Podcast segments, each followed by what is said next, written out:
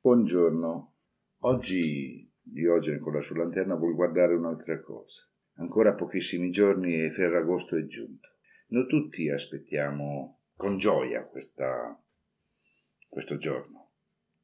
E nelle lunghe giornate lavorative spesso noi tutti ci troviamo a pensarlo, conferendogli un'aspettativa che spesso non viene poi realizzata, ma non perché la vita è brutta, perché la vita non ci mantiene le promesse, ma spesso semplicemente perché noi abbiamo, abbiamo attribuito a questo giorno un'aspettativa forse incongrua, forse non legittima, da cui eh, la delusione di vedere qualcosa che speravamo non, poi non viene realizzato.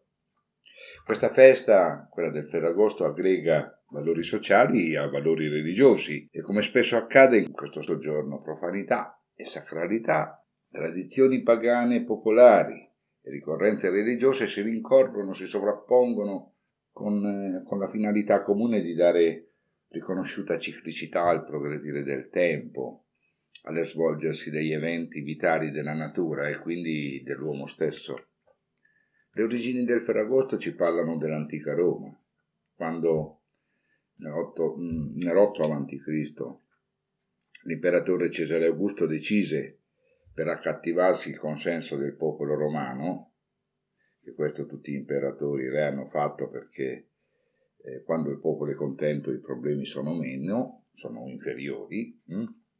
decise per accattivarsi appunto il consenso del popolo romano di creare una festa che venisse celebrata e vissuta da tutti. Vi partecipavano anche gli schiavi, i servi, tutti, che per l'occasione ricevevano dal padrone qualche spicciolo, qualche soldino, per godere meglio della festa. Tra virgolette potremmo dire che il concedere qualche spicciolino, questo concedere qualche soldino, è la base di origine della moderna tredicesima e ovunque quindi venivano organizzate tavolate festose, giochi, corse a piedi, corse a cavallo con premi ai vincitori che potevano essere cose d'uso comune, ma anche trappi di stoffa pregiata, preziosa, oppure monili di artigianato eh, locale. E questa festa la chiamò Ferie Augusti. Il termine vuol dire i riposi di Augusto.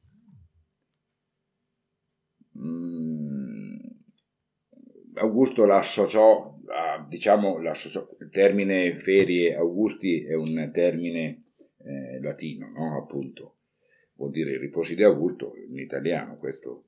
E questa festa Augusto l'associò a riti pagani che erano già presenti, tipo i Vinalia che festeggiavano il vino, oppure i Consualia che festeggiavano i raccolti, perché a quel punto i raccolti erano già stati messi dentro.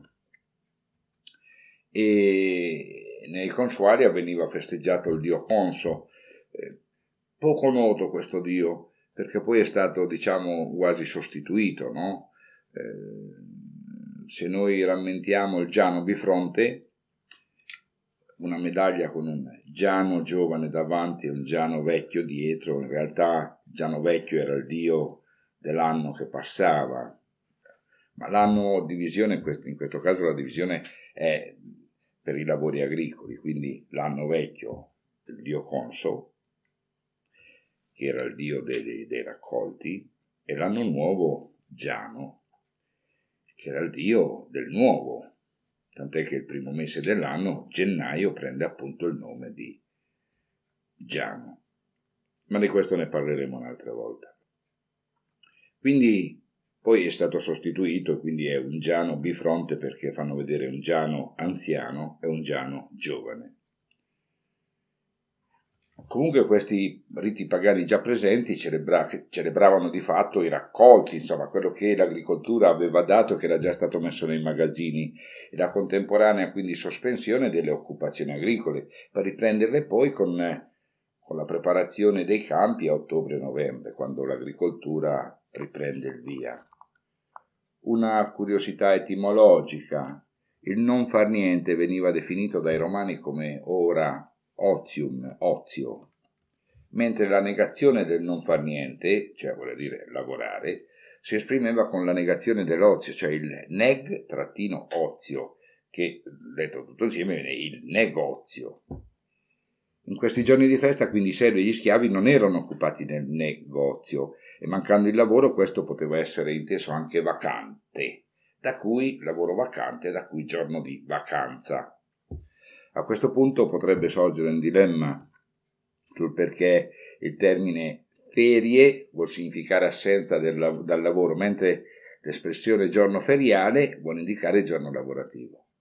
Per chiarire questo dilemma dobbiamo tornare un po' indietro, a prima dell'avvento del cristianesimo, perché è proprio nel passaggio dal paganesimo al cristianesimo che sorta la confusione. Allora, ieri come oggi il lavoro dava guadagno, dignità, autonomia, per cui i romani chiamavano questi giorni lavorativi, questi lavorativi fasti, dal greco fasse che vuol dire splendente. Eh, certo, se uno lavora ha soldi e quindi è maggiore la sua soddisfazione, maggiore la sua dignità e lo vediamo anche in maniera diversa, è uno che sta bene.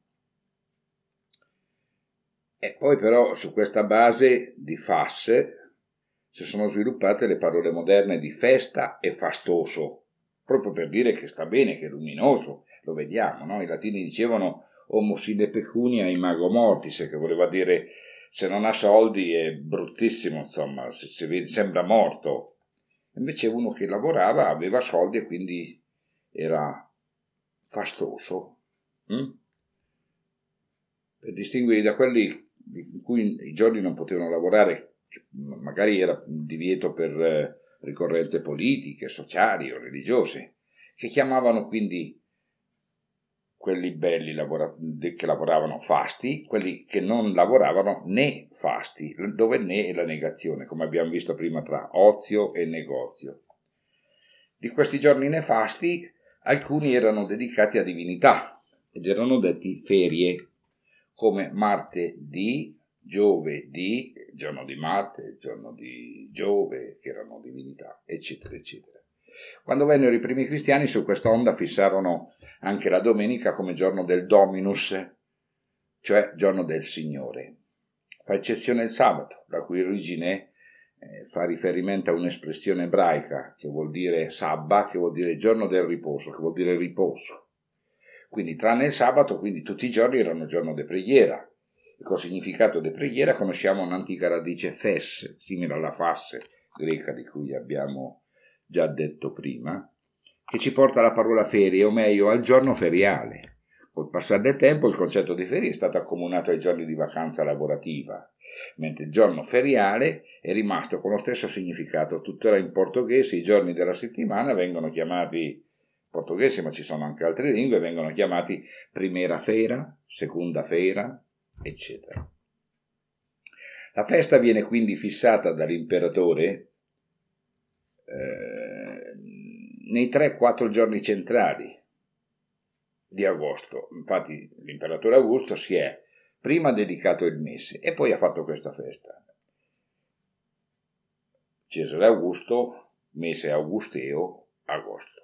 Ma fin qui carattere prettamente pagano, pur basato su riti e tradizioni preesistenti. Il carattere religioso invece le viene attribuito in seguito dal cristianesimo dal cattolicesimo, facendoci coincidere l'assunzione della Beata Vergine Maria al cielo.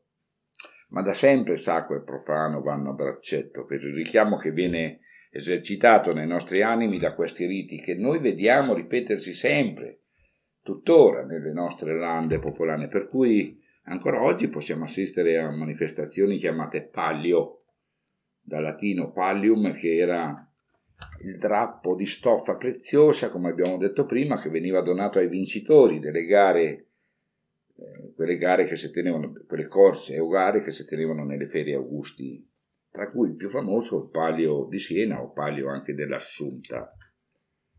In questa festa si attivò anche il fascismo, per la verità, organizzando gite popolari gratuite con attivazione dei treni speciali che in questo mese portavano la gente, i più poveri, a visitare città che non avevano mai visto, oppure qualcuno non aveva mai visto il mare, li portavano al mare.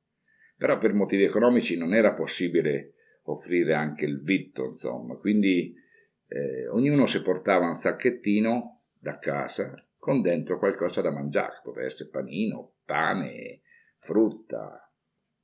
Qui trova la sua origine infatti l'espressione pranzo al sacco. Per alcuni storici il culto mariano dell'Assunzione avrebbe avuto origine in un eh, precedente, ma anche se poco conosciuto culto che si professava a Bisanzio, Bisanzio o Costantinopoli o Istanbul moderna. E la dimostrazione della natura non originale dell'Assunzione viene confermata dal fatto che questo avvenimento non viene riportato da nessuno dei Vangeli riconosciuti dalla Chiesa, ma solo in alcuni apocrifi che parlano appunto della morte della Madre di Dio tre giorni dopo che lo stesso Cristo l'ha preannunciata. Nei giorni agostani molti sono infatti i riti e le feste che si rifanno a Maria, la Madre di Dio, e la maggior parte dei studiosi ci trova annesso con la figura della egizia Iside o con la figura della Grande Madre. Di questa grande madre ne parleremo più avanti. E forse parleremo anche dell'Egizia Iside, che poi è lo stesso concetto. La grande madre comunque ha una tradizione dietro, è conosciuta, è venerata da, eh, da migliaia e migliaia di anni. Abbiamo delle piccole statuine rinvenute che parlano di 20.000, 200.000, 300.000, forse 500.000 anni fa. Sono piccole statuine di pochi centimetri. E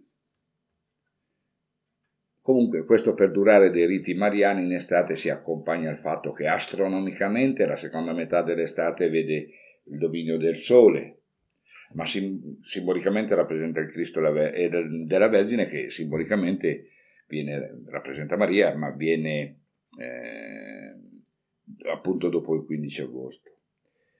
E subito dopo, infatti, il 15 agosto c'è anche il sorgere di Sirio che anticipa l'alba. Infatti si parla di, si parla di eh, sorgere eliaco di Sirio, chiamato anche stella del mattino ma Stella del Mattino è uno dei tanti attributi di Iside, ma anche uno dei attributi di Maria.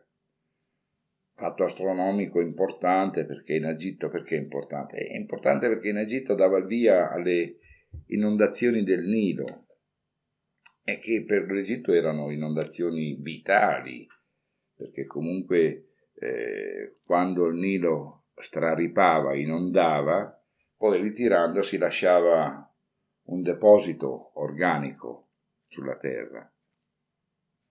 E questo era altamente vitalizzante. Ma il Ferragosto non vuole festeggiare solo le divinità femminili, ma anche la potenza del sole e della luce. Per questo si accendevano e si accendono tuttora fuochi nelle campagne in riva ai fiumi o ai mari. Pensate ai falò in spiaggia. Si può dire che la festività ferragostana, seppure in varia maniera, annovera riti e feste in tutta Italia. Pochissimi sono infatti i paesi o le città dove la tradizione non abbia tramandato una festa agostana e questo lo si deve al fatto che sacro e profano la fanno ancora da padroni nella profondità del nostro animo, nel velato vivere i nostri principi, principi archetipali, nella ricerca nostra incosciente ma costante del nostro quid metafisico e divino. Che dire, siamo ancora con Diogene e con la sua lanterna accesa a ricercare l'uomo, l'essenza vera dell'uomo, di cui parte senz'altro è individuabile in queste, in queste che noi chiamiamo feste moderne, ma che moderne non sono. Buon Ferragosto a tutti. Grazie.